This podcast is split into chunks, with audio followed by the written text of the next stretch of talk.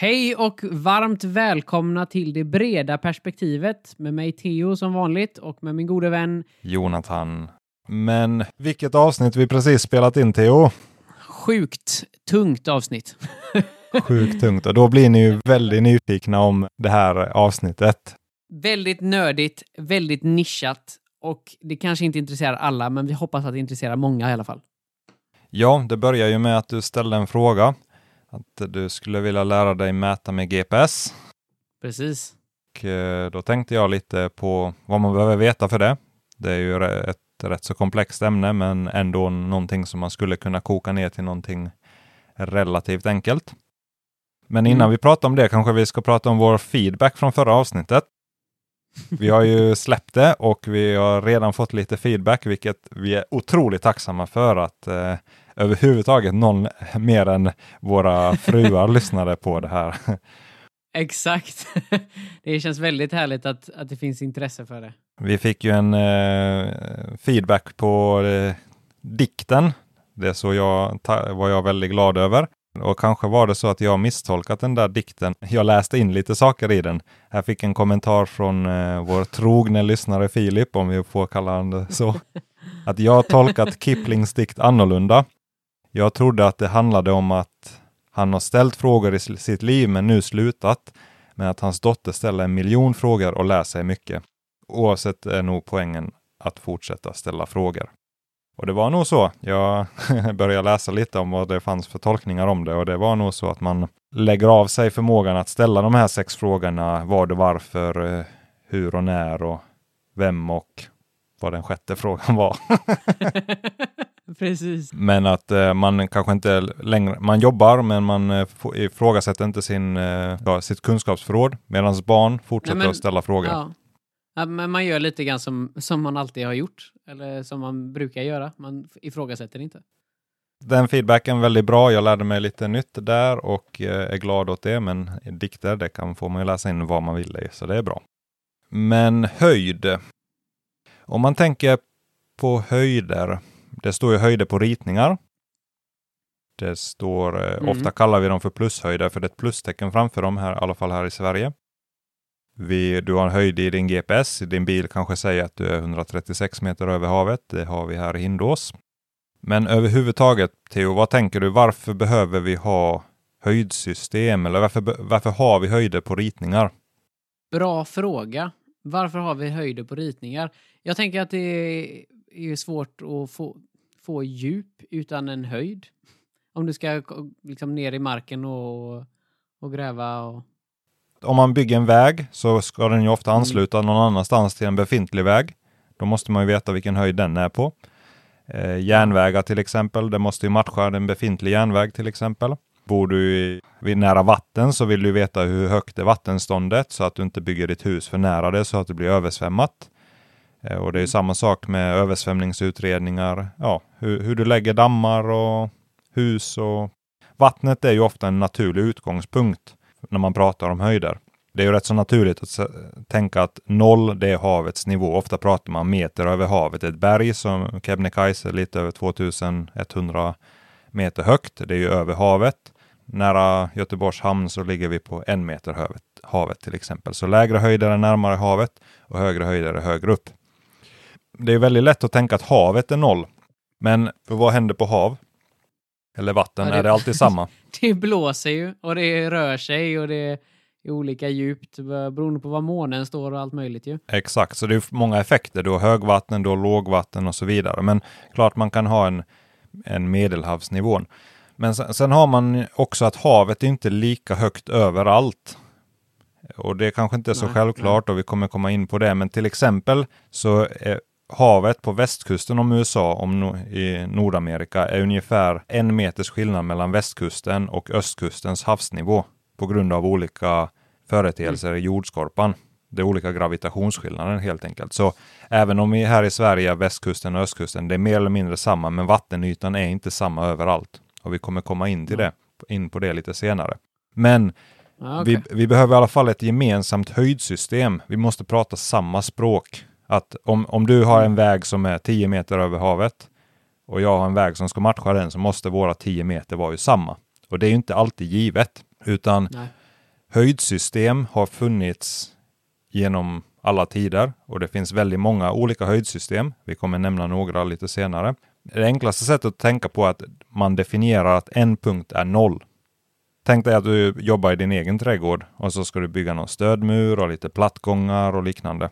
Vad skulle varit en naturlig utgångspunkt på din, ditt, eh, din tomt? Jag tänker typ bottenplattan eller något som ett fast objekt som inte rör på sig. Exakt. Så det är perfekt. När man jobbar med trädgårdar så kanske man inte bryr sig om eh, hur hela världen ser ut och hur eh, landets höjdsystem är, utan du kanske sätter nollan på huset och sen säger du att plattgången där är två centimeter under färdig betong och sen är din entré kanske en meter under färdig betong och så vidare. Så du, du kan definiera ditt eget egna höjdsystem och så jobbar du med det. Och så länge du använder samma nolla så träffar du rätt. Så kan du kommunicera med den som ska bygga åt dig och säga noll det är här och så vill jag att den här punkten är en meter lägre än det. Och det kan mm. vara en sten så, eller vad som helst. Så eh, de här höjdsystemen som typ RH 2000 och sådär, det är egentligen samma sak fast i större skala då? Ja, det kan man säga. Man har definierat en viss punkt vid en viss tidpunkt. Så mm. man har en epok, det är ett begrepp. Alltså RH2000 är ju definierad år 2000 då. Och eh, RH70, RH00 som vi ska prata om är ju då motsvarande vid en viss tidpunkt. För det är din betongplatta, nu tänker man att den är väldigt fast, men det kan ju vara så att den spricker och det är kärlskjutning och så vidare. Då kan den röra sig. Då är ju inte noll längre samma. Utan mm, det är ju en nej, viss tidpunkt nej, det handlar om noll. Men ofta utgår man ju då från havet. Havet eh, är ungefär samma och det, det underlättar ju att prata om havsnivå och tänka det i alla fall. Men det man har gått mot är att man vill ha ett lika system i hela landet. Innan, man har börjat med att man har lokala höjdsystem. Sen vill, har man ju, genom historien då pratar vi om generellt så har man velat ha ett samma höjdsystem i, i ett land för till exempel järnvägsbyggen.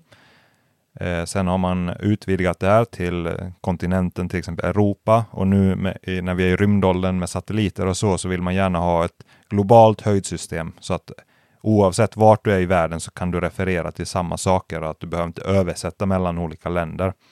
Men i Sverige, om vi pratar om Sverige, så har det under de sista hundra åren funnits tre olika höjdsystem och de här stöter man på titt som tätt. RH00, RH70 och RH2000.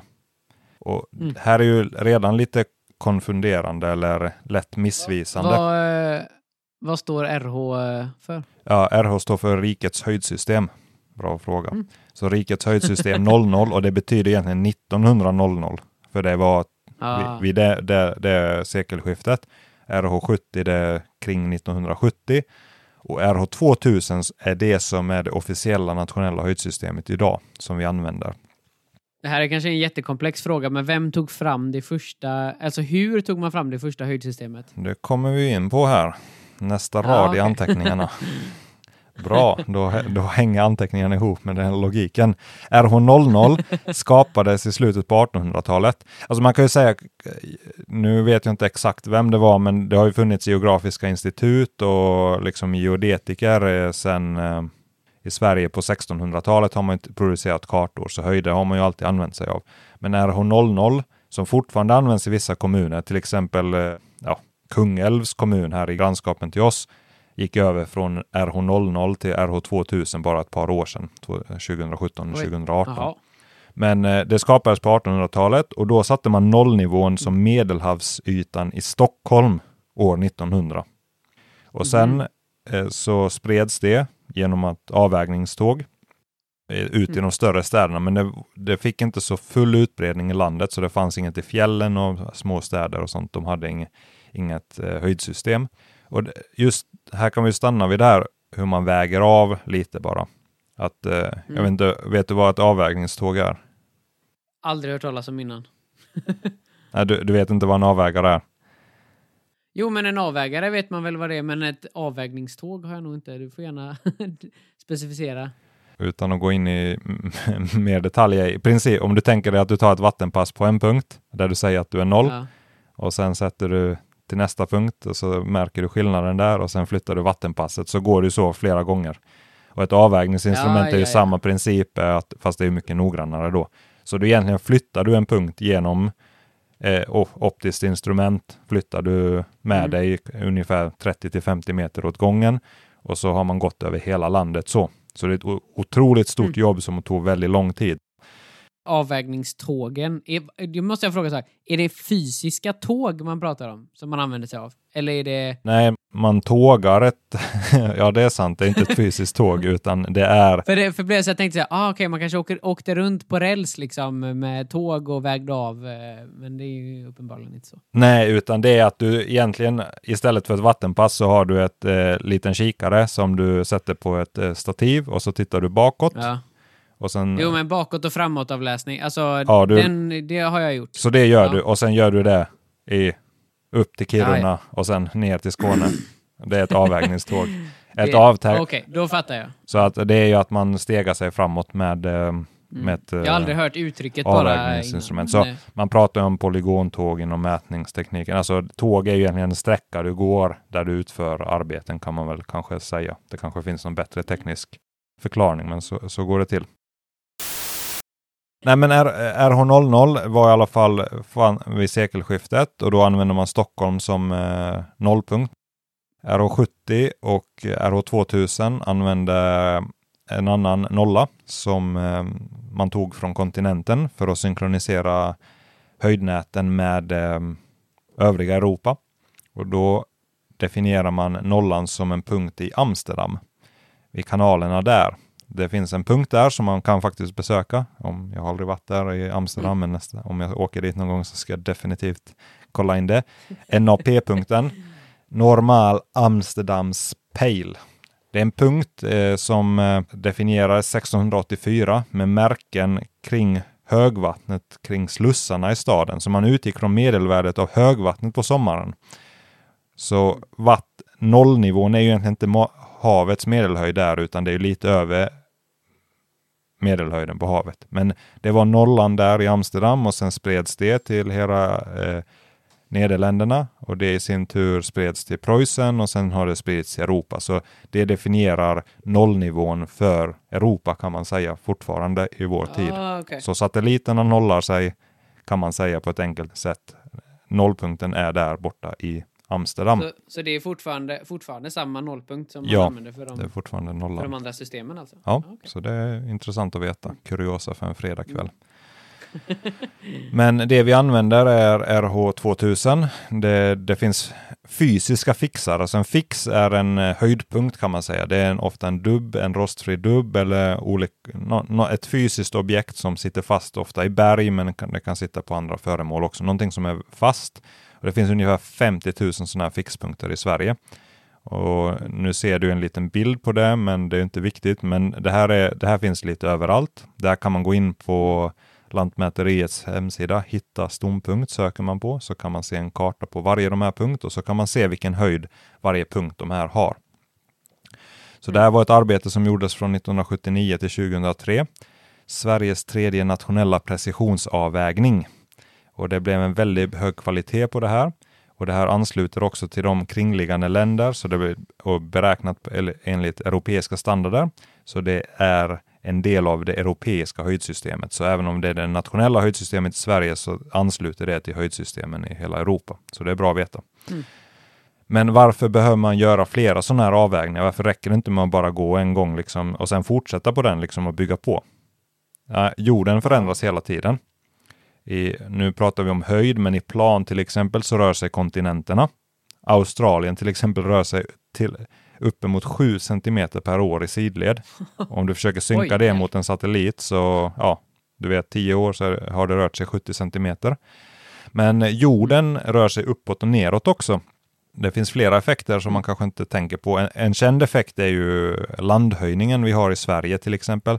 Olika länder kan ha olika effekter. Så till exempel, vi har inte så mycket jordbävningar, men jordbävningar kan ju påverka markdjupet eller höjden väldigt mycket. Det kan hända på dramatiskt väldigt mycket. Men på 1700-talet här i Sverige så börjar man eh, märka eller definiera det här beteendet att någonting händer, havet blir lägre.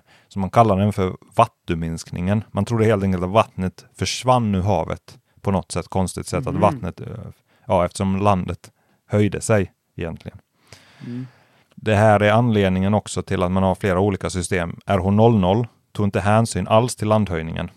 Så ungefär 100 år senare, så på vissa delar av landet, ligger det ungefär en meter högre. Så Umeå ligger ungefär en meter högre än noll i sydligaste Sverige, över 100 år. Mm. Så RH70 och RH2000 är kompenserade för landhöjning. Så, så om du tar en höjd, samma punkt, det, är det här som man måste också tänka på, att en fixpunkt, det kan vara ett fysiskt objekt som är samma. Det kan vara RH00, det kan vara RH70, RH2000, men det är inte samma höjd. Hänger du med på den definitionen? Japp. Ja, så att, så att till exempel om du eh, har en punkt i Kungälv och du går in på deras hemsida så står det att av den här höjden är definierad i RH00 och den är 23,5 centimeter lägre än RH2000. Så Mm. höjdsystemet är egentligen ett olika sätt att se på samma sak. Alltså punkten är, ja, den är definierad på olika sätt. Jag hänger med. Eh, an, andra, föränd, andra förändringar som jorden eh, skiljer sig att du, du nämnde innan att det fanns tidvatten. Havet Mm. rör sig ju eh, om Mm. för solen och månen drar. Men det är faktiskt så att jorden också dras. Det finns jordtid. Så det kanske man inte har tänkt på, men jorden rör sig uppåt och neråt baserat på månens och solens gravitation. Jag känner hur min hjärna börjar smälta långsamt nu. Och vi, har, vi har inte kommit en tredjedel här Vi har inte ens, vi har inte ens börjat på det här. Oj, oj, oj. Ja. Och, och nu har du fått reda på att jorden rör sig. Nu, nu rör sig jorden också. Okej, ja, jajamän. Men det här, det som är skönt att veta att det finns en, eh, ett forskningsfält, geodesi. Folk spenderar sina livstider och sina, eller vad heter det, doktorsexamens på sånt här och håller hela sina liv på med sådana här höjdsystem och kompensation för alla möjliga faktorer som temperaturkorrektion och stånglängdskorrektion. Och, och Så jag behöver inte känna mig dummare än vanligt nu då, utan det, Nej, det, men det ibland, här är komplext. Det är komplext, alltså det, det är sjukt komplext. Alltså man öpp, när man börjar läsa om det så lyfter man på ett litet lock eller en sten och så man bara, jag vill faktiskt inte gå ner i, i det hålan. För, Jag stänger det här locket ja, igen. jag, bara, jag förstår att det finns med. Det är lite som att, okej, du vi pratar om skruvar och muttrar, samhällsbyggnad på skruvar och mutternivå. Nu är vi nere Ja. nu på hur man tillverkar muttern, men en mutter kan det ju... här, nej, det, Jonathan, det här är råvarorna Nej, till nej, nej. tillverkningen av muttern. Nej men det finns ju alltid en nivå under till exempel. Ja, Okej, men råvarorna då? Men nej, så djupt är vi inte. Men råvarorna, de ska ju också produceras. Det finns en kemistruktur där och sen kan du börja prata om elektroner och hur det hänger ihop och sen blir det ju sån liksom stringfysik i slutändan. Så all, all kunskap bygger ju på varandra, eller hur? Så, så att Ja. det finns ju alltid en nivå under, men att jag tror det är bra att känna till i alla fall att en uppskattning av vad som försiggår. Man står ju på vad säger, standing on the shoulders of giants. Vem var det som sa det? Ja. Kommer inte ihåg nu längre. Men, men, att, men, men att man bygger ju på kunskap som andra har. Så att du behöver inte tänka på det här i när du är ute och sätter ut eller mäter in eller så vidare. Men det är bra att veta att det finns lite tankeverksamhet, att man kan inte bara göra vad man vill. Men eh, Man kommer i alla fall haja till på om det står RH70 Ja. eller RH00. exakt, och det är de tre stora, RH00, 70 och 2000. Och grejen är, För sen även- finns det väl lokala också? Och det kommer vi till här också, men Ja, att precis. 2000 använder vi idag, men det, det var inte introducerat förrän 2000, 2005, 2006 blev det ju i Sverige nationellt höjdsystem. Men sen tog det ju tid för kommuner i sin tur att övergå från sina gamla höjdsystem. Så Göteborg till exempel gick över 2013, Kungälv 2017 18 så alla ritningar som är gjorda innan det är ju något annat höjdsystem och då måste, det måste man veta för det diffar. Så vi kan ju prata om detaljer här lite senare. Men jag kommer lägga några länkar med i, avsnittsbeskrivningen eller vad man säger. Så man, om man nu är intresserad av de här eh, sakerna så kan man ju läsa lite mer. Men det man kan säga är att de här instrumenten de avvägningstog med är ju superexakta. Vi pratar om en tiotusendels meter, alltså 0,1 millimeter per kilometer är fel. Det är väldigt exakta instrument. Så ja, mycket kunskap där för att Ja. eh, göra så att vi kan prata om höjder på ett eh, vettigt sätt. Men sen finns det lokala höjdsystem som man måste ha koll på då. Att, eh, och, och då pratar vi lokala, så även om jag nu, vi sitter här i Göteborg, vi kanske pratar om Göteborgs lokala, Borås lokala, Kungälv, Öckerö, da, da, da, da, da så finns det ju säkert olika i olika ställen. Jag sökte lite, till exempel det finns någonting som heter Mälarens höjdsystem. Lyssna på det här. I vattendomen från 1966 anges alla höjder i förhållande till överkanten i västra tröskeln i Slussen vid Karl Johans torg. Nollpunkten vid Karl Johans torg är belägen 3,84 meter under nollpunkten i RH 00 och 3,32 under nollpunkten i RH 70 och RH 2000. Så nu är du inte, nu är du inte i Mälaren och jobbar, men när du jobbar med vattennivåer kring Mälaren så måste du ha koll på det där. I mm. Göteborg så finns det en effekt. Så här står det på Göteborgs hemsida att Göteborgs stads gamla system GH88, vilket är ett begrepp och det hittar du också i dina mätprogram, till exempel Geo när du eh, bläddrar mm. bland koordinatsystemen. GH88 har använts i kommunen sedan 1980-talet. Nollplanet i GH88 lades ungefär 10 meter under havsnivån för att alla höjder skulle bli positiva. Så den relativa skillnaden mellan GH88 och RH2000 är 9,953 meter. Så det är typ 10 meter, mm. men inte riktigt. Så för att slippa hålla på med minushöjder, till exempel om du gör en schakt nära hamnen, eller en, en typ i, ja. vart är det väldigt platt, typ Sisjön och så där borta är rätt så nära havet, även om man inte tänker det, så kan du komma på negativa höjder och det blir väldigt lätt ja. fel i tanken när man håller på att du går över från plus ett till minus ett. Men faktiskt är det två ja. meter skillnad där. Men då för att underlätta det så sa man att noll, det ligger tio meter under havet. Mm. Men det gör ju att det blev jobbigt i sin tur när du skulle prata med någon som kom och byggde järnväg till Göteborg och så vidare. Så det står på det, eh, Göteborgs hemsida då att, att, tänka, att tänka på för att undvika kostsamma misstag bör man vara extra uppmärksam på vilket höjdsystem som används i handlingar på handlingar, till exempel kartor och ritningar. Höjddata från kommunen daterade före den 28 januari 2013 i det gamla höjd, är i det gamla höjdsystemet RGH 88. Så, mm. Och 2013 är inte så länge sedan. Detaljplaner, eh, när du letar Nej. efter gamla handlingar och så vidare. Det är ja, i dagens läge 7-8 år sedan. Mm. Så till exempel ett, ett projekt jag var på så och jag inte visste om det här då när jag började mäta, då var det, ja men så var det ju liksom, kom man där med sin lilla GPS och skulle sätta ut och så skulle pålarna, projekteringen var gjord i det gamla GH88. Alltså jag, jag blev jättenervös när höjderna var 10 meter fel. Så jag fick ju ringa chefen och, och sen fick jag ju få det här förklarat för mig. Så att nu är 10 meter, det märker man ju rätt så lätt. Okej, okay, du är 10 ja. meter fel.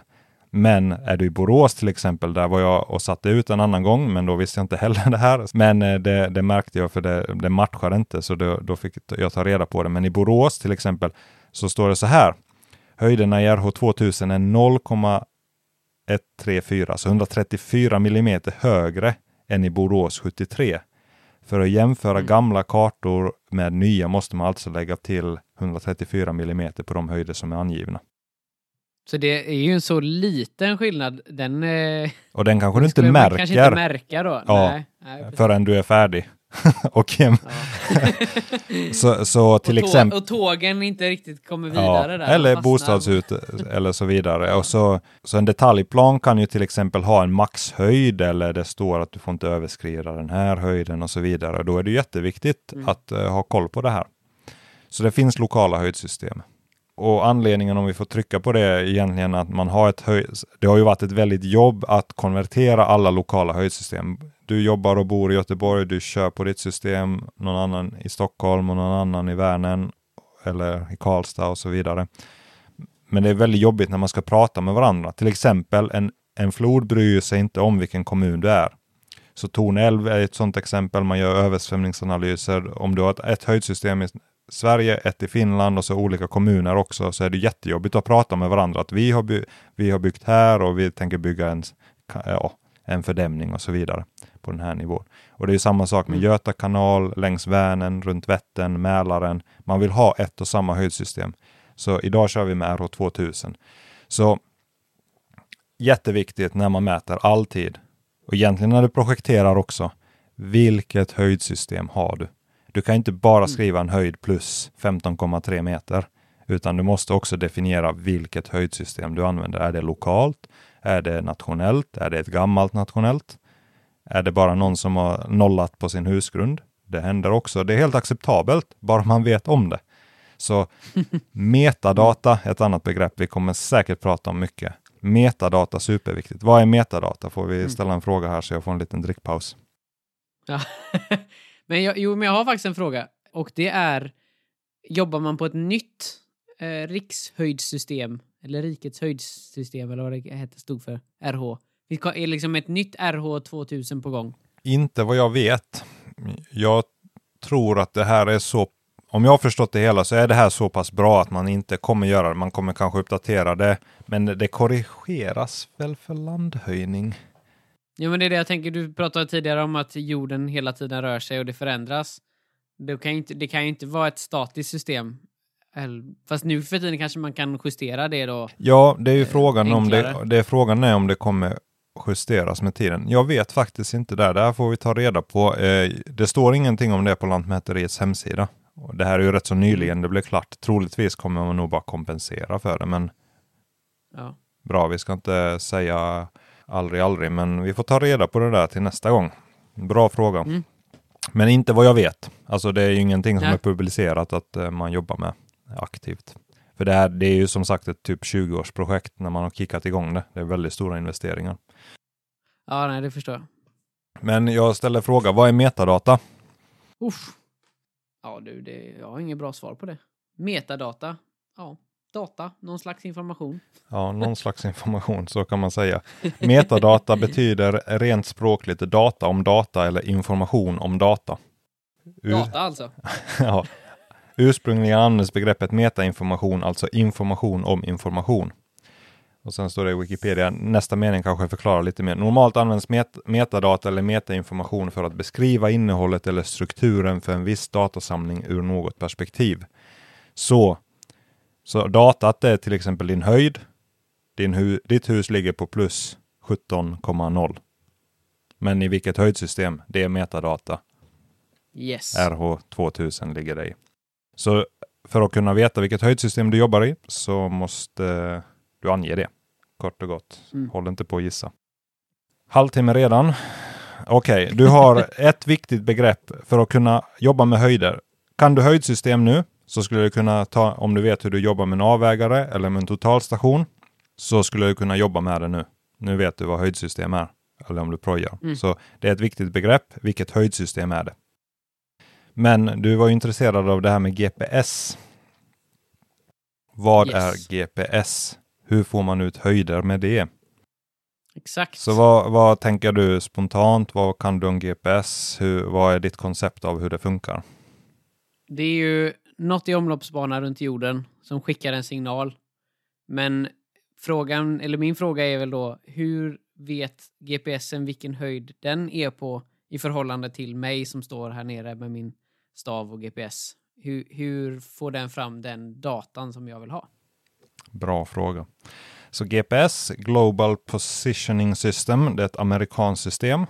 Och de utvecklade för lite krigföring och kunna skicka robotar på sina fiender och spränga upp dem i luften. Som så mycket annat som är bra har det kommit från militären. Men det är ett nätverk av satelliter som snurrar eh, kring jorden. De snurrar eh, i kring 20 000, 20 till 25 000 kilometer ovan, ovan, ovan huvudet. Det finns olika storlekar av nätverk, men jag tror det var 24 GPSer. Jag låter vara det lite löst, men det är ett nätverk i alla fall av eh, satelliter och de har kontrollstationer på jorden. De väger mellan 1 och 4 ton, fem, ungefär 5 meter breda och de har ungefär livslängd 10 meter. Men idag, om, om vi... Tio år va? 10 år, ja. livslängd cirka 10 De flyger år. tio meter sen är de döda. Livslängd cirka 10 år. Men det finns olika GPS-system. Vi ska prata lite om hur de funkar, men det är bra att veta att amerikanska systemet, ibland kallas det Navstar, men det är ett system. Sen har Europa har precis fått färdigt, de, skulle, de har satt igång den nu 2020 i produktion, det heter Galileo. Eh, ryssarna har ett som vi kan komma åt, GLONASS. Så när du i, nu pratar vi inte om privata eller din mobiltelefon nödvändigtvis, men eh, kanske de kan läsa dem också, men definitivt din uh, utsättnings eh, uh, GPS-utrustning som vi också kommer kalla för GNSS-utrustning. Vi kanske kommer på det lite tidigare, men i, i vardagligt tal, tal så pratar vi om GPS. Men det, det, är tre system som man kan använda, GLONASS, Galileo och Navstar, eller GPS kallar man det ofta också. Men mm. kineserna har Be Beidou och Indien har IRNSS. Jag vet inte hur man uttalar det. IRNS eller någonting. Men de är lokala för Kina och eh, mm. Indien. Satelliterna, man ja, kan ju sätta... Man kan ställa... inte att använda globalt. Nej, exakt. Vad kallas det? Ge, geostationära eh, omloppsbana, så de står still över deras länder. Men de här andra nätverken, ah. amerikanska, ryska och europeiska, de snurrar över hela världen. Så du kan få koordinater över hela världen. Du kan skicka missiler på kring hela världen. ja, men du kan få en koordinat eh, på vart du befinner dig över hela världen. Men du behöver då, för att kunna ange din plats så behöver du ha tre stycken kontakt med tre stycken satelliter för att veta vart du är. Och vill du ha reda på din höjd så måste du ha minst fyra. Men när vi mäter in i, alltså i professionella sammanhang så har vi ofta 7 till 14 satelliter. Ju fler desto bättre. Mm. Och det här är ju någonting som har förbättrats. Tittar man i referensskrifter så, in, så fyra kanske för lite, men fem, sex satelliter börjar du få vettigt resultat på kanske 10-20 centimeters noggrannhet. Är du uppe i sju. Styrs det beroende på eh, hur länge du står på samma punkt? Ja, igen, igen, nej, det beror på hur många satelliter du har ovanför, him- eh, ovanför huvudet. Eh, det finns men är det någonting jag kan styra? Nej, det kan du inte. Men förr var det ju så att då kanske du bara hade fyra satelliter, men du visste att du behövde sex till exempel för att få något vettigt. Då fick du kolla, gå in och kolla på när på dygnet kommer jag ha sex satelliter. Det går ju förutsäga, det går ju bara att gå in på typ eh, Lantmäteriet och det finns flera sidor. Du kan mm. se hur satelliterna kommer vara. Jag har personligen aldrig behövt göra det.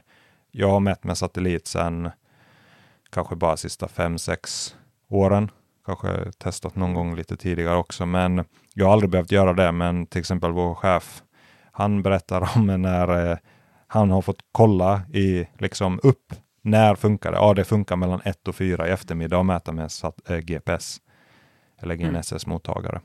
Så Idag finns det ju tre olika system och så, så du har jättemånga satelliter överallt hela tiden. Så det är faktiskt intressant om, du, om det är mörkt och du tittar mot himlen och du behöver inte titta alls länge så kan, ser du satelliterna swisha förbi där uppe i himlen. Mm. Men hur får du... Jag som alltid trott att det var stjärnfall. ja, exakt. Små stjärnfall. Gröna och röda ja. fina stjärnfall.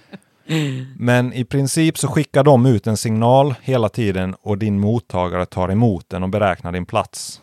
Vi ska djupdyka i det, eller i alla fall lite mellandyka ner i det snart.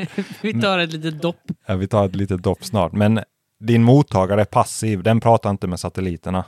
Och satelliterna pratar inte med dig, de bara broadcastar, de skickar ut signaler hela tiden.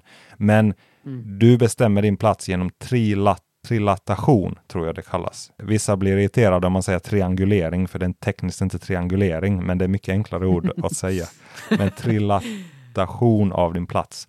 Men om du tänker dig, vad är trilatation? Tänker Theo nu.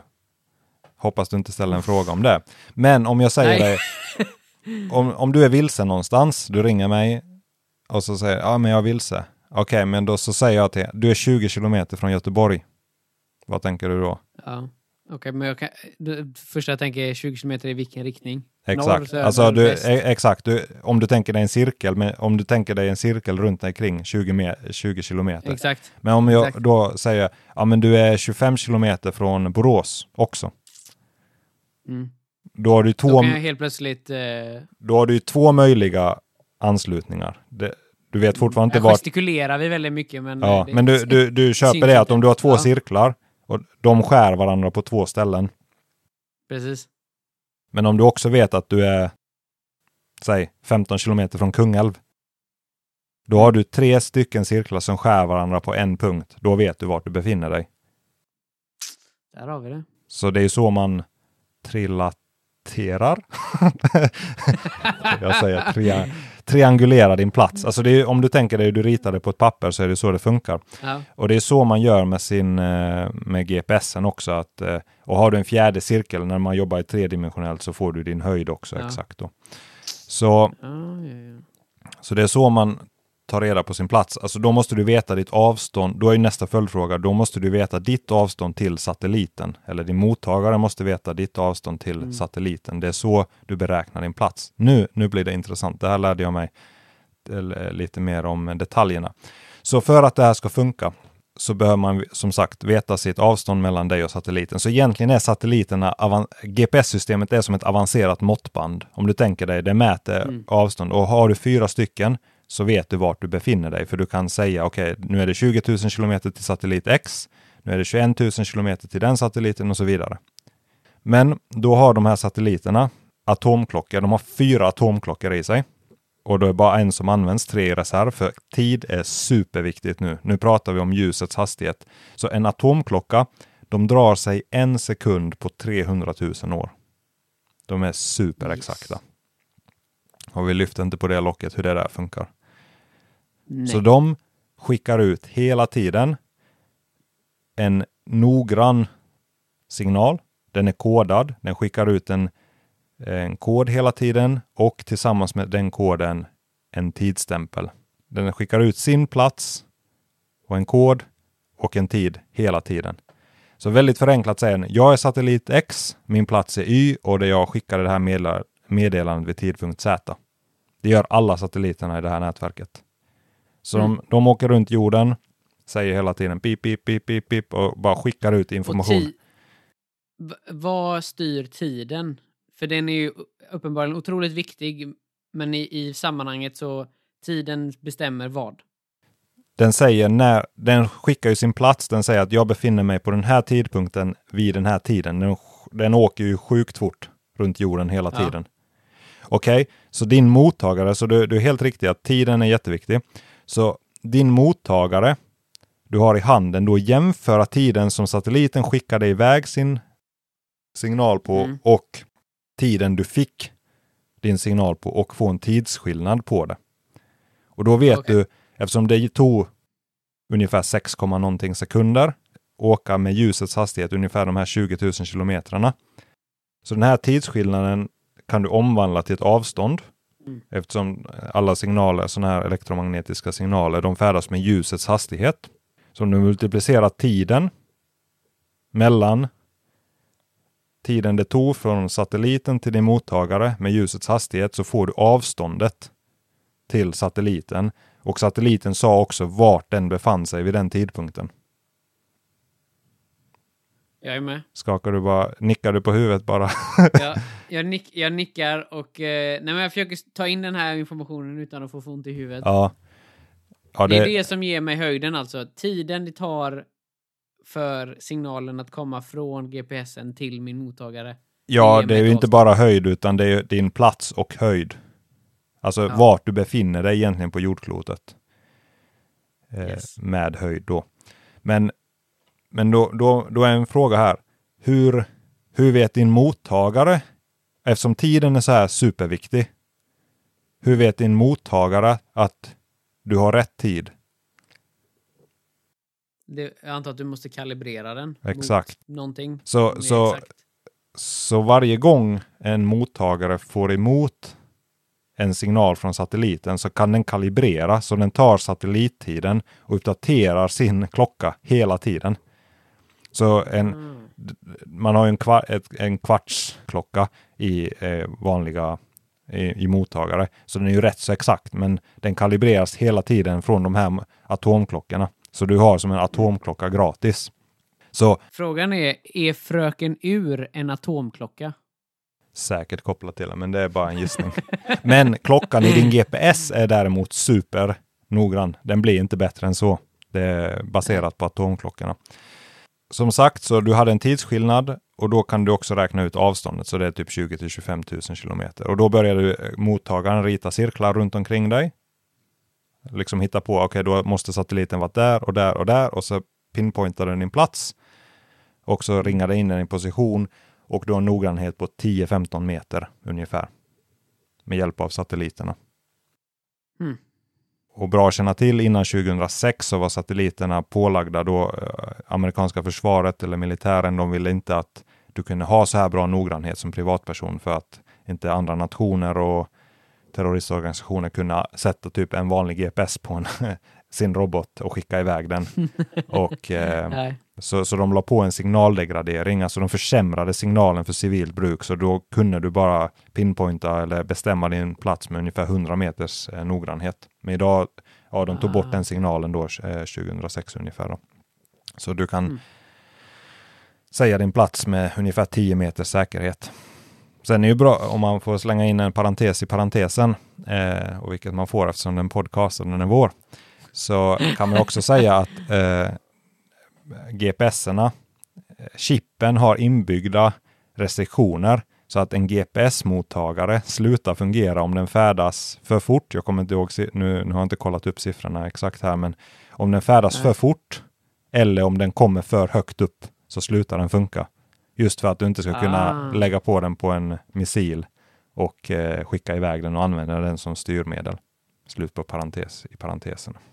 Det var en intressant faktaruta. Så okej, om du skulle sammanfatta här, hur funkar en satellit? Hur pinpointar du din plats? Om du bara helt grovt koncept. Du hade ju egentligen konceptet redan innan, men eh, har du fått någon, hade du, har du fått Jo, någon eh, detalj med dig? Jag vet att jag behöver fler än en GPS. Jag behöver tre för att pinpointa min plats och fyra för att få min höjd. Och när du jag säger GPS det så pratar vi om satelliter. Satelliter, ja precis. Jag behöver inte ha fyra stavar i händerna, det blir mycket. och sen så hur jag får höjden och eh, min position är baserat på tid och eh, position av satelliten när den skickar signalen till min mottagare. Korrekt. Bra. Har Så- jag fattat det rätt? Ja. Härligt! Hur du får din signal att vara noggrannare än 10-15 meter, det får vi prata om kanske i nästa avsnitt. Eh, för det, då pratar vi om nätverks-RTK och liknande grejer, för nu har vi pratat i 47 minuter. Men, eh, men det här är ju vad civil bruk, om du har en, en telefon i bilen eller, eller din mobiltelefon, då har ungefär 10 meter då. Det finns olika tekniker för att förbättra den, men det är out of scope här. Men om vi ska prata om intressant, nu blir det en faktaruta det här, att det är väldigt intressant det här med GPS, att det är en otroligt komplex teknik. Det finns väldigt många felkällor och man behöver inte förstå exakt hur de funkar, men någonting man behöver fatta är vilka felkällorna är. Och vi, vi kommer behöva gå in på dem i mer noggrann detalj när vi pratar om hur man använder GNSS-utrustning för inmätning och utsättning. För att, att förstå det är ett måste för att kunna använda utrustningen på rätt sätt i professionella sammanhang för utsättning och inmätning. Och det är mångas kunskap brister där. Men en väldigt viktig sak här om vi pratar på stor nivå, men även i mindre nivå. Men om vi bara pratar stora felkällor för, för eh, GPS-system är jonosfären, vilket man kan säga är rymdvädret. Det är ovanför atmosfären. Solstrålar studsar där och det blir massa brus och sånt. Det påverkar eh, GPS-signalerna väldigt mycket. Bara en sån sak. Så man måste ha koll på rymdvädret när man mäter in med GPS. Särskilt om man är väldigt norr, norrut, så där brukar det vara väldigt mycket rymdväder. Det är därför du också har mycket norrsken där. Men sen det här med tidtagningen. Du, vi pratade om atomur. En, Japp. en nanosekund är en miljarddels sekund. Hur snabbt Yes. färdas ljuset? Har, har du, hur mycket fysik har du läst? Har du någon slags känsla av, av Jag tror det är 300 000 kilometer i timmen. i sekunden? Sekunden. Ja, nästan rätt. En miljarddel av det. Alltså ljuset färdas ungefär 30 centimeter på en nanosekund. Ja. På en miljarddel sekund så är det 30 centimeter skillnad. Ljuset hinner swisha förbi. Så vad betyder det? Om din klocka går en nanosekund fel så är det 30 centimeter fel redan.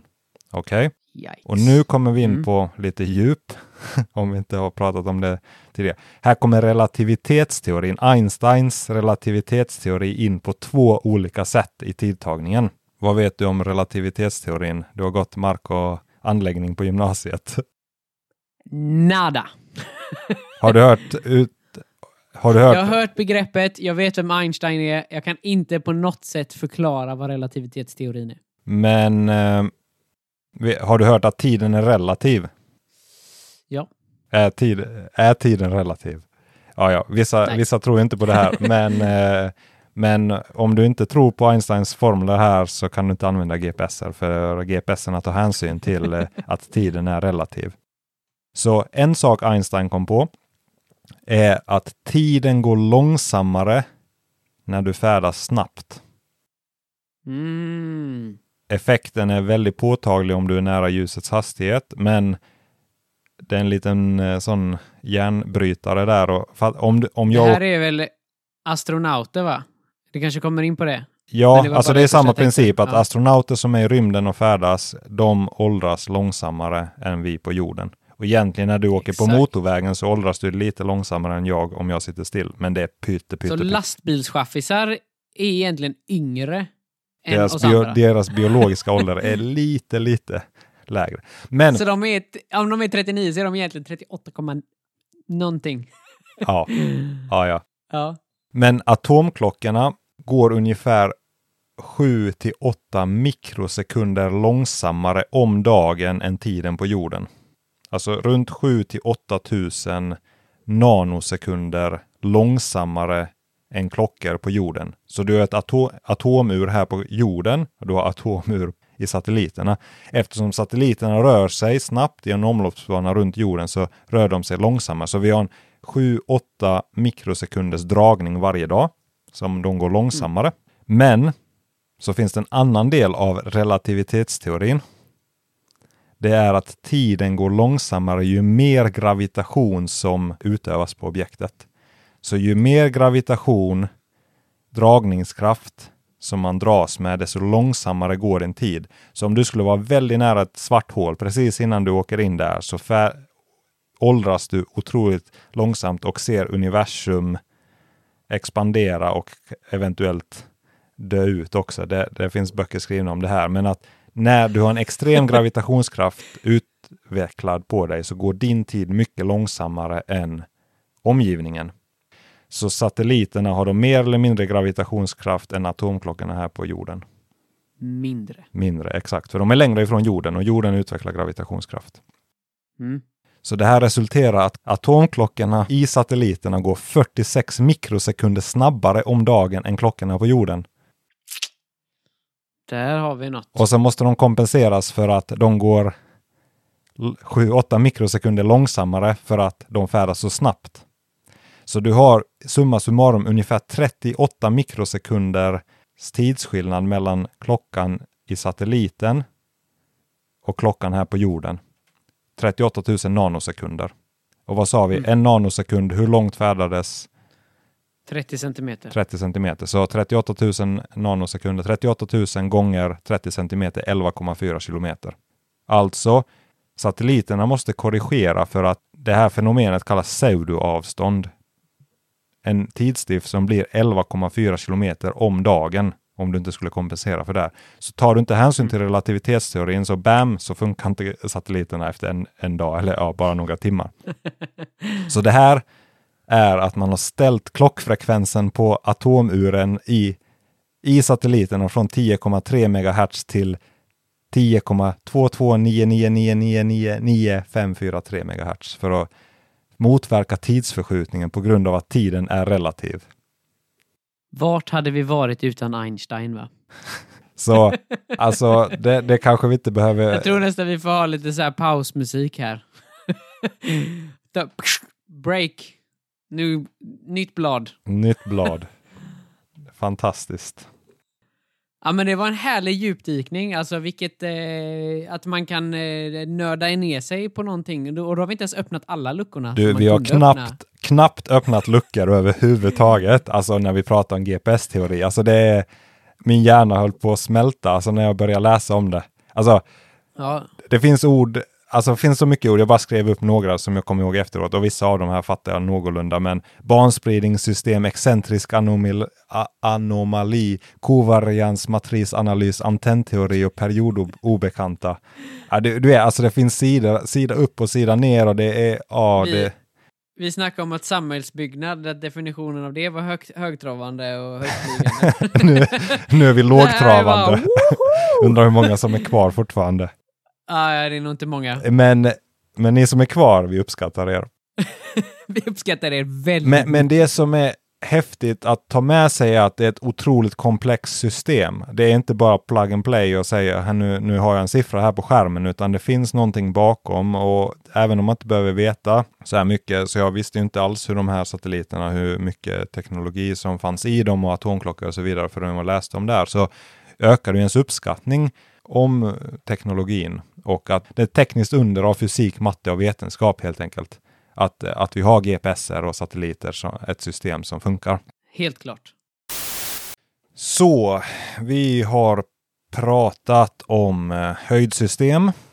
Vi har pratat om hur GPSer, alltså GPS-system, hur satelliter överhuvudtaget fungerar och definierar din plats. Säger jag, men Japp. vad är din naturliga följdfråga? Vet du hur du hittar din höjd och plats nu? Nej. Nej, exakt korrekt. Så varför har vi tjötat om det här? Nu kommer vi till de svåra grejerna. Nu kommer vi till Nu, de svåra nu, nu grejerna. har det varit uppvärmning, liksom. Nu har det hjärngymnastik. För nu, nu, nu, har jag, nu har jag fått utvidga min eh, kunskapsbank också här. Och jag vet inte riktigt. Nu nörderiet eh, har verkligen, eh, det är på sin spets här. ehm, ja, i alla fall expertis.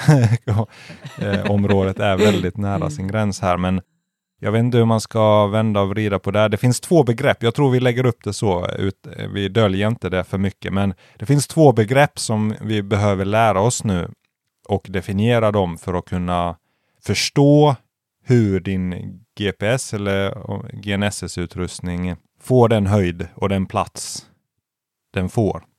Vi kommer Mm. beröra plats lite, men det blir nog ett separat avsnitt. Eller det blir ett separat avsnitt, för det är också väldigt komplext med kartprojektioner och så vidare. Men vi kommer beröra det. Men hur får satelliten, alltså den, ditt, din mottagare reda på vart den befinner sig i longitud och latitud?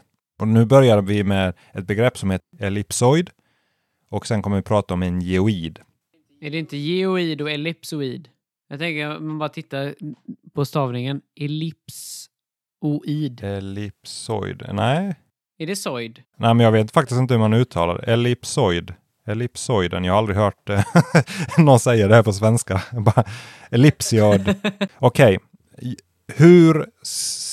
För att kunna ange en plats på jorden i ett referenssystem, vare sig det är plan eller höjd, så måste jordens form beskrivas matematiskt. Det är en, ett utgångsläge. Du måste ha någon slags sätt att Yes. beskriva det på. Hur ser jorden ut? Är jorden rund? Nej. Så vi tror att, eh, du tror att den är platt. Den är platt! Jag har sett så mycket videos om det här va? Ja. Nej, men det, det är faktiskt helt rätt. Jorden är inte helt rund. Det stämmer. Men eh, jorden, skulle jorden varit rund så skulle den vara rätt så lätt, att- eller väldigt lätt att beskriva matematiskt. Hur beskriver man en sfärs position? Alltså en, en cirkel är ju en 2D-representation av en sfär. Och den går ju att beskriva genom en radie. Precis. Så en sfär går ju att beskriva med, om du vill ha djupet eller höjden som vi är intresserade av nu, så skulle du också kunna beskriva det med en radie, ett z-värde, avstånd från centrum på en sfär. Ja. Okej? Du köper det? Mm. Jag och sen din plats skulle beskrivas av latitud och longitud. Alltså är du 0 grader eller är du 90 grader och så vidare. Vi hoppas att vi fick med oss det från skolan. Men eh, man beskriver det från latitud och longitud. Longitud är den som är lång, den går uppåt och neråt enligt meridianen. Det är också ett begrepp som vi kommer kanske nämna här snart. Och latituden, då tänker man att den är lat, den ligger på platten. Ja, vi ligger i Göteborg 57 grader latitud eller norr och 12 grader longitud öst. Ja. Men jorden är inte rund. Tyvärr. det hade varit så mycket lättare. Man har diskuterat det här länge. Eh, jorden, att jorden är rund, det kom ju grekerna på och det står i Bibeln också, men grekerna definierade storleken på den. Ja, nu kommer jag inte ihåg hans namn heller, kunde förberett det, men flera hundra år före vanlig tid. Men man seglade runt och man började göra upptäcktsresande 14-1500-tal. Men så börjar man märka att den har en lite annan form. Och man börjar tänka att det är nog mer som en ellipsoid. Alltså den är lite tillplattad på något sätt. Mm. Så börjar man resonera. Det finns två läger. Vissa sa att den är avlång som en spole, mer som en tallkotte eller en varp. Om du tänker dig att den, det är som en ellips fast avlång. Att den är jorden utdragen från norr till syd. Och så var det ett annat läger som sa att den är lite tjock på mitten. Nej, ni har helt fel. Det är mer som ett, ett äpple som man har tryckt ihop på toppen och botten och den buktar ut på Mm. mitten. Mm. Så kring 1600-1700-talet argumenterar man kring det här. Vid Parisobservatoriet så fanns det geodetiker och geografer och de la fram tanken att jorden är en ellips men den är utdragen kring polerna. Som vi nämnde, en prolat ellipsoid. Den är utdragen. Newton, han sa nej, nej, nej, nej. Om du tar en vätskekropp, tänk dig en vattenpåse. Jorden är ju en trög vätska kan man säga. Och så snurrar du den väldigt fort. Vad händer då? Theo? Den buktar ut. Exakt. För att centrifugalkraften, alltså när du snurrar någonting snabbt så vill det ut, alltså plattar det till sig. Ja. Så Newton la fram argumentet, det kan inte vara så, för om jorden snurrar som vi har betraktat så måste den vara tillplattad på toppen och vara tjockare på mitten. Den formen kallas oblat ellipsoid och det är det som är det rätta svaret. Men det här var man tvungen att verifiera och kolla. Så på mitten på 1730-talet så skickar man ut två expeditioner från Paris för att kontrollera det här. En grupp hamnar i Peru nära ekvatorn och en hamnar i norra Finland nära Nordpolen. Och då skulle man sträcka, mäta samma sträcka, en grad i longitud. En samma sträcka längs en meridian.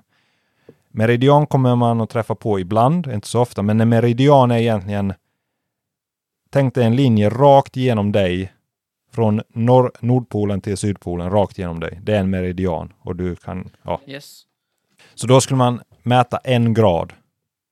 Och en grad, det kan du titta på stjärnorna att du har gått en grad.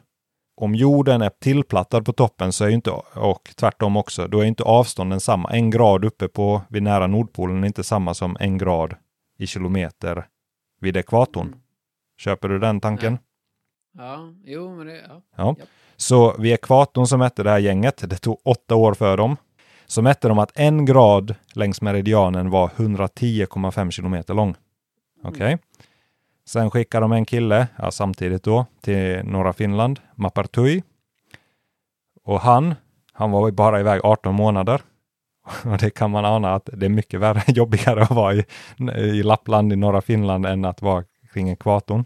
Tidspressen var eh, egen, liksom. Han, han jobbade lite snabbare Han hade lite mer motivation. än de som var i Peru. Exakt. Konstigt. Ja. Men han mätte att en grads skillnad, det var 111,9 kilometer. Och innan sa vi att vid ekvatorn var det 110,5. Alltså var jorden tillplattad på toppen och utbuktande i mitten. En grad var större vid ekvatorn än på Nordpolen. Bam! Argumentet var färdigt. Jorden är en oblat ellipsoid. Så eh, det var en, en av de här eh, ledarna sa att Mapartui som hade hand om expeditionen till Finland, sa han om honom då, Mapartui for till jordens ände för att upptäcka det Newton kom fram till vid sitt skrivbord. Stackarn alltså. Teori är bra ibland, man kan komma fram till mycket från skrivbord, även om det inte alltid är svaret. Men det var intressant. Så jordens form är en ellipsoid som beskriver jorden rätt så väl. Poängen är att man kan ange sin plats på jorden med det här. Och det funkar ungefär likadant som på cirkeln. Du har en latitud och en longitud och ett avstånd från centrum. Men tänk dig att en ellips istället för en cirkel. Den är lite tillplattad, inte jättemycket. Men det spelar roll om du matematiskt ska beskriva din plats. Och där fortsatte man med institutioner, vetenskapsakademier, akademier, jorden utöver. De mätte lite sådana här sträckor, en grad här och där. Och de kom fram till olika siffror. Men det spelar inte så stor roll. Det fanns ingen GPS, det fanns inga globala koordinatsystem. Man mätte jordens form, man eh, definierade en ellipsoid på sitt ställe och så körde man med den. Och det här finns definierat 80-90 gånger läste jag att det finns något sånt. Olika ellipsoider definierade. Nordamerika hade en, eller ja, det fanns flera där också. Vi har haft flera i Sverige, ja, Europa. Alltså, de flesta länder har haft en egen ellipsoid som har definierat jordytan. För den har, den har stämt bra på deras ställe, men den har inte funkat för hela världen. För den har varit Nej. anpassad till det landets system. Så en ellipsoid beskriver jorden väl, men inte perfekt. Men nu kommer vi in till modern tid, satelliter och GP, ja, GPS-system. Du vill ha ett världsvitt koordinatsystem. Man vill ju kunna definiera en plats och en höjd överallt, vart du än befinner dig på jorden. Så nu kommer vi till en sak. Vad ger en GPS som slutresultat till dig? Den jobbar med en ellipsoid. Den ger dig longitud och latitud och ett z-värde i förhållande till en ellipsoid. Mm. Så det kanske är lika väl att ta det här. Det, det du är van att jobba med, om nu vi säger att du öppnar en koordinatfil i Geo eller i något annat program. Det är inte vad GPSen ger. Det är en transformation. Du ser inte rådatat. Nej. GPSen säger att det är 57 grader norr, 12 grader öst och 36 meter över ellipsoiden vid Göteborgs hamn. Ja, den säger. Ja, vad tänker jag då? Den säger ju vart i världen jag befinner mig. Mm. Och, Men om vi nu pratar om höjden här, så tänk dig vid Göteborgs hamn så säger satellit, det här är äkta siffra. Satelliten säger att om du står vid vattnet i Göteborg så säger den att ja. din höjd är 36 meter. För att, för att vi har en global, nu slår jag till med här. Vi har en global, ett globalt höjdsystem, vilket gör att min nolla, som jag tror är noll i Sverige, är inte noll i Sverige, utan det är noll som vi pratade om innan i Nederländerna. Det är därifrån nollan kommer. Mm, fast det är inte noll där heller. Men du är nära Men på det är det. Men det, referenspunkten men, man har. Eller? ja, men ellipsoiden bryr sig inte om vilket referenssystem du använder. Ellipsoiden har egentligen ingenting att Ah, just det, göra den med... ju ut. Ja, ellipsoiden har ingenting att göra med vattenytan, det är en teoretisk yta. Ja.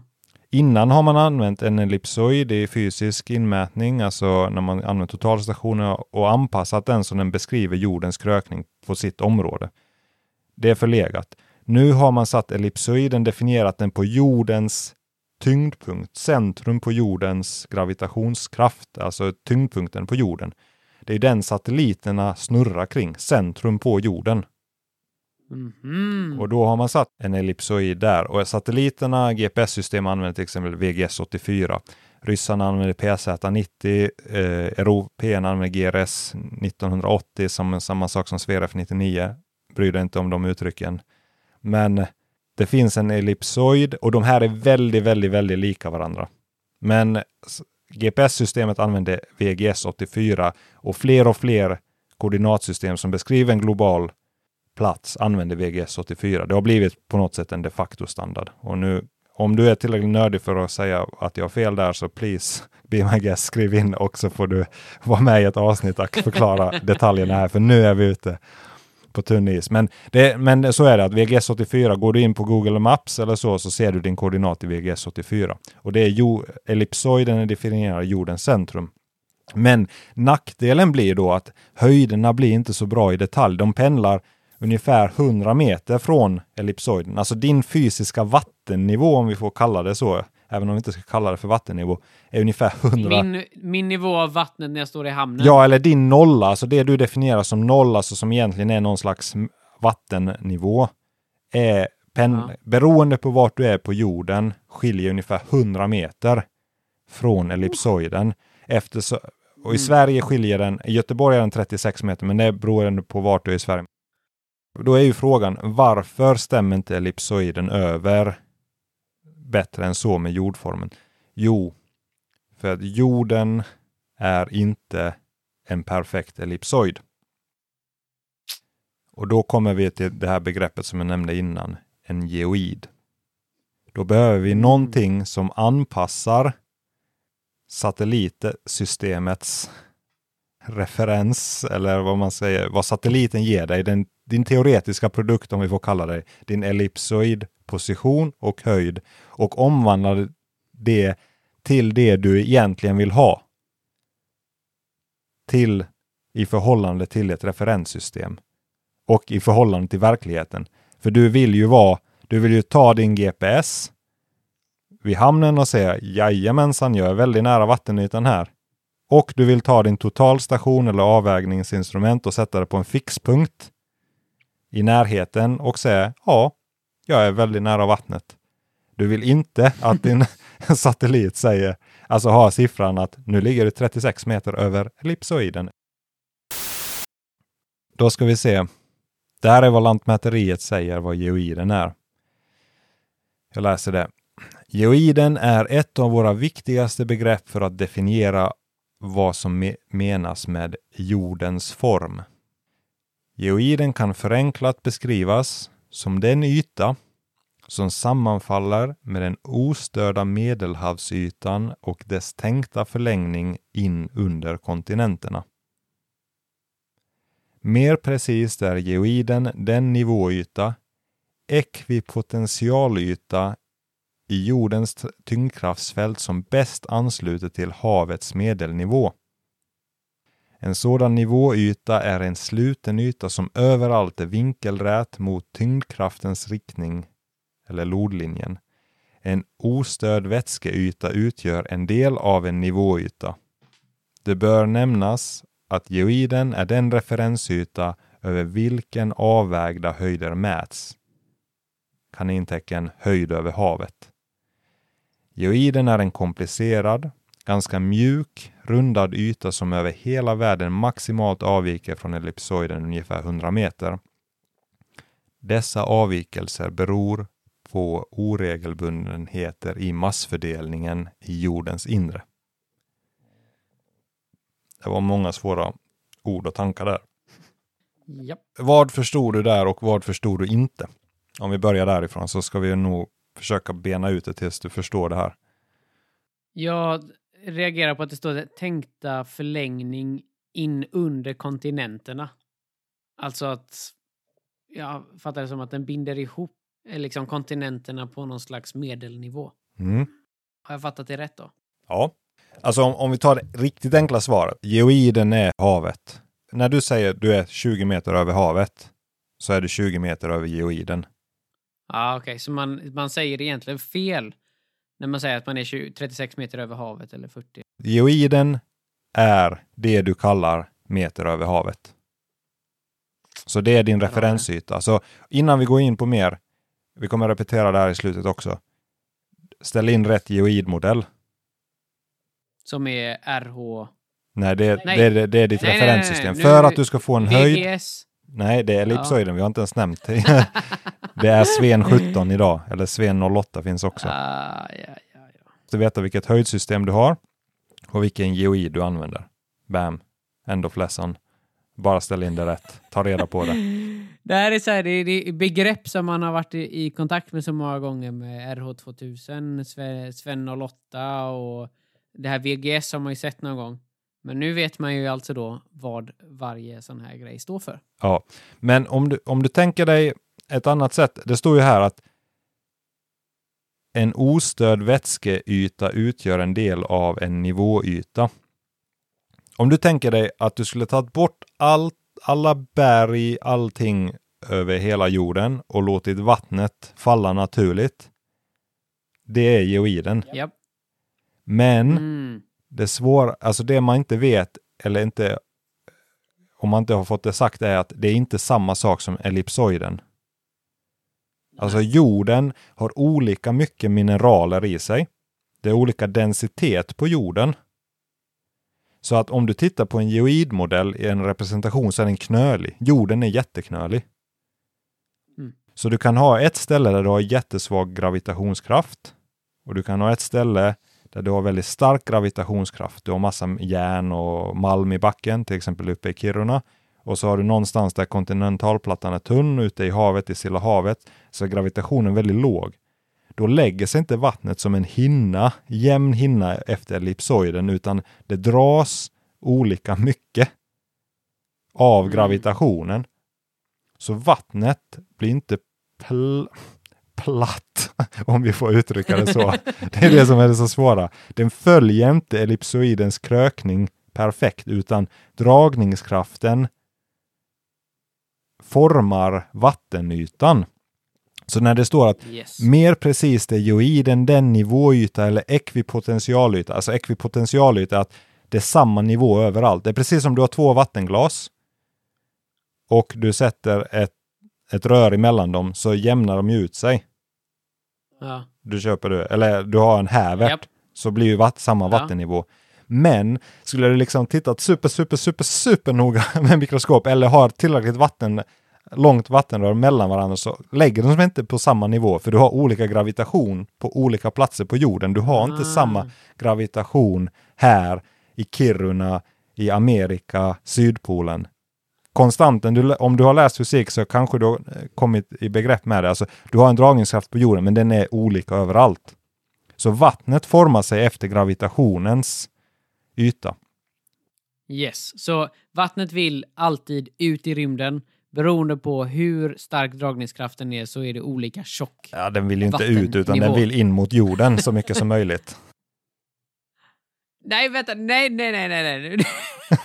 nu rör vi ihop det i mitt. Om inte det hade varit någon gravitation på jorden så hade väl vattnet flytit... eh, Om det hade haft en i- kraft på, baserat på centrifugalkraft. Men alltså, du måste ha en kraft för att någonting ska hända. Den vill vi inte Jo, men åt. om jorden snurrar så Ja. vill ju väl allting bara flyga ut om vi inte haft gravitationen. Helt rätt. Yes! Yes. Så du kan också tänka dig så här att tänk dig att du ska ha en höjd på ett berg. Du vill ha meter över havet. Tänk dig att du gräver en kanal från havet längs med ända fram till den punkten där du mäter berg. Att du har ett världens stup ner till vattnet. Att vattennivån lägger sig där. Det är geoiden. Du har ju inget hav där berget. Du säger du Mount Everest är 8848 meter över havet, men du har ju inget hav där. Eller hur? Nej.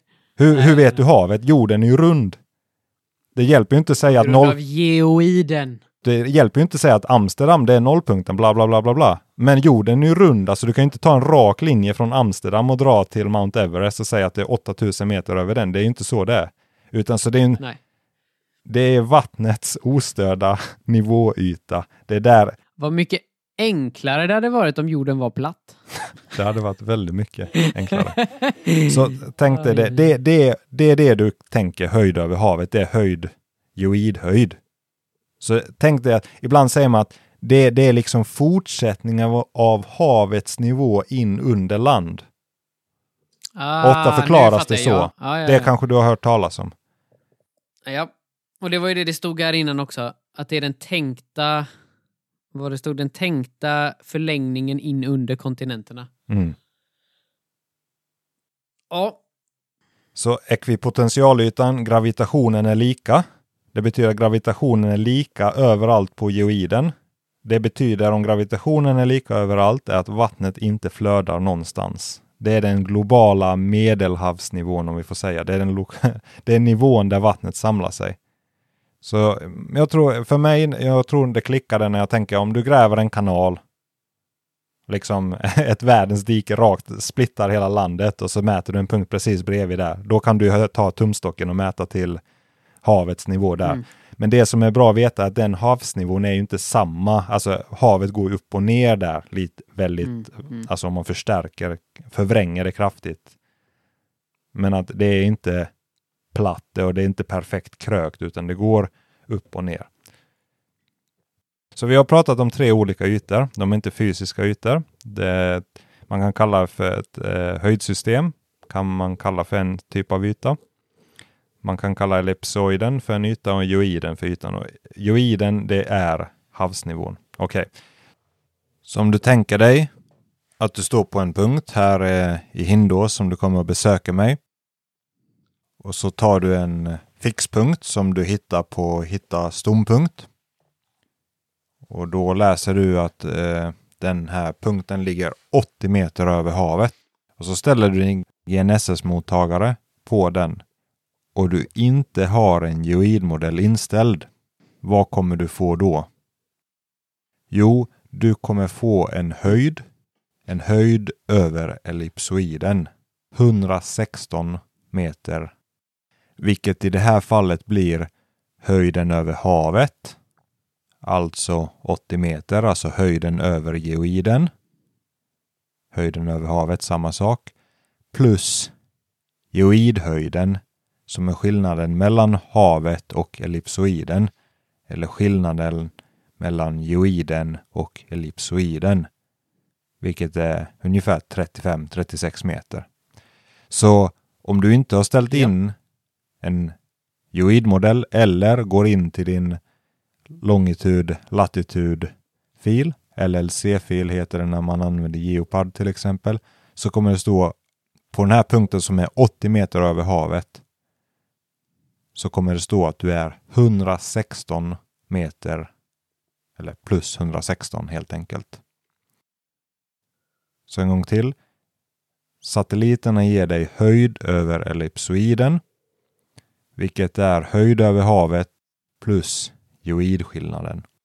Så för att du ska kunna omvandla den här siffran till meter över havet eller över ditt referenssystem så måste du ta den här siffran 116 som är höjd över ellipsoiden och minska den med geoidhöjden 36 meter för att komma till 80 meter över havet. Mm. Alltså, du måste ställa in geoidhöjden eller vilken geoidmodell i vilket referenssystem du har för att få en siffra du sen kan använda i praktiken. Det här är enklare med hjälp av bilder. Det finns jättebra bilder och förklaringar på Lantmäteriets hemsida. Det finns Youtube-filmer. Jag länkar till dem i beskrivningen. Min hjärna klarar inte av det. det, det som man kan ha med sig är att geoidmodeller utvecklas hela tiden. Det här är någonting som eh, kanske inte är i sin linda, men fortfarande är relativt nytt. Det kommer ut nya geoidmodeller och de gör att du får en exaktare satellit, alltså höjd med hjälp av GPS eller GNSS-utrustning. Så geoiden kompenserar för jordens olika dragningskraft, olika densitet i jorden. Och Det här kan man bara släppa åt de där forskarna som jobbar med. De gör tyngdkraftsmätningar, de mäter mot fixpunkter som finns i referenssystemet och de förs försöker synkronisera så att den här geoiden passar så bra överens med RH2000 som möjligt. Så de håller på och jobbar för att få ihop de här. Och det fanns flera intressanta, man kan prata en timme om hur de jobbar också för att få ihop det hela. Men det som är då viktigt att tänka att din felkälla från din satellithöjd beror på ellipsoidens noggrannhet och geoidens noggrannhet. Ellipsoiden kan du inte göra någonting åt utan den är bara inbyggd. Geoidens höjd blir bättre och bättre. Sven 08 diffar 10-15 mm, en standardavvikelse, en sigma. Och Sven 17 diffar 8-10 mm, en standardavvikelse eller en sigma. Nu nämnde jag sigma och standardavvikelse, vi har inte pratat om det. Vi kommer inte prata om det idag. Och det här är bidragande felfaktorer till din satellithöjd. Jag tror vi får prata om resten nästa gång. det tror jag också. Jag tror vi låter sammanfattningen åt dig. Vad jag tar med mig från idag? Definitivt att jag behöver tre GPSer för en position, fyra för att få en höjd. Satelliter. Den har jag med mig. Satelliter, ja. Inte GPSer. Så bra hade jag koll på det. Vi har tagit med oss vad longitud och latitud är och varför det behövs. Och att de olika höjdsystemen diffar och att de lokala höjd... Man måste hålla koll på sitt höjdsystem. Väldigt viktigt. Om det är eh, ett lokalt eller om det är ett gammalt eller nytt. Mm. Och sen har vi djupdykt i eh, de här olika eh, ja, det vi har pratat om den senaste halvtimman typ. Helt realistiskt. Ellipsoiden, joiden, det här är första gången du hört talas om dem. Jag har inte hundra procent liksom in i varje detalj. Ställer du frågor så börjar det läcka i skarvarna liksom. Men eh, vad tar du med dig, alltså i praktiken? Vad måste du veta av det här? För att kunna mäta, sätt mäta in saker med när du har en eh, GNSS-mottagare i din hand och står ute i fält. Då behöver jag veta vilka system jag ska ställa in den på. Att Eller är jag ute och cyklar nu? Nej, men eh, vad, vad behöver du ställa in av det här? Vi kanske inte pratat Jag uttryckligen. behöver ju, nej men jag behöver ställa in vilket höjdsystem jag använder mig av för att veta liksom min referens eller vad man säger. Och sen så eh, vilken... Och en sak till. Upp, ge, geoiden eller den här eh, referens... Eller vad kallar man det? Ja, geoidmodellen. Geoidmodellen. Så du måste veta ditt referenssystem och din geoidmodell. Kan du det, du ställer in RH2000, Sven, Sven 17. RH70 om du är ute på Öckerö eller nej, där är RH00 fortfarande. Ja, och så vidare. Det beror på vart du befinner dig i landet. Men du tar reda på vilket referenssystem, höjdsystem du befinner dig i, vilken geoidmodell du ska använda och, när du an och det gäller bara alltså GNSS-mätning, inte, inte totalstation. Då behöver du bara veta ditt höjdsystem. Mm. Så det är väl de två det. det är väl det. Ta reda på det. Det borde stå i din uppdragsbeskrivning. Står det inte det, fråga kunden und so weiter. Det ska definieras. Kommer vi tillbaka till beställningen här. Ska, det ska definieras. Annars, allting handlar om, allting är ju relativt. Mm. Så allting är ju relativt här, så man måste veta vad, vad ska man förhålla sig. Precis som du förhåller dig till din betongplatta i din trädgård. Exakt. Så följdfråga då, inte några vi ska svara på nu, men eh, vad, vad är liksom naturliga frågeställningar som du får här som blir inspiration till nästkommande avsnitt? Jo, men eh, hur man tar detta vidare nu. Nu vet jag hur jag ska ställa in min GNSS-mätare. Men hur gör jag själva inmätningen eller utsättningen sen? Det är väl nästa fråga. Du vill ha svar på den frågan. men vi är nog inte där än heller. Vad ska jag säga istället då? Nej, nej, det är bra fråga. Det är bra fråga, men Ja. jag tror det, det jag skulle säga, alltså jag tycker det, är absolut, vi skulle kunna ta det parallellt också, men jag tror det är viktigt att veta hur noggrann är din, din utrustning? Eh, när Ja. kan du använda den? Eh, vad behöver du ha koll på för att den ska kunna fungera? När är det lämpligt att använda det? Mm. Koordinatsystem, mm, det beror på. Det kanske är någonting också skulle varit bra att prata om, i alla fall kanske inte lika detaljerat, men ändå nämna det. Det finns ju, bara för att förstå liksom vad man gör. Jag tror det skulle vara bra saker att ta vidare. Absolut. Och till exempel, hur får vi ner noggrannheten från 10 meter till 1, 2, 3 centimeter?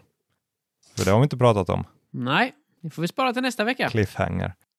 Bra, så det här blir ett litet kort avsnitt. Lite lätt, lite lätt eh, underhållning som ni kan lyssna på på en fredagkväll.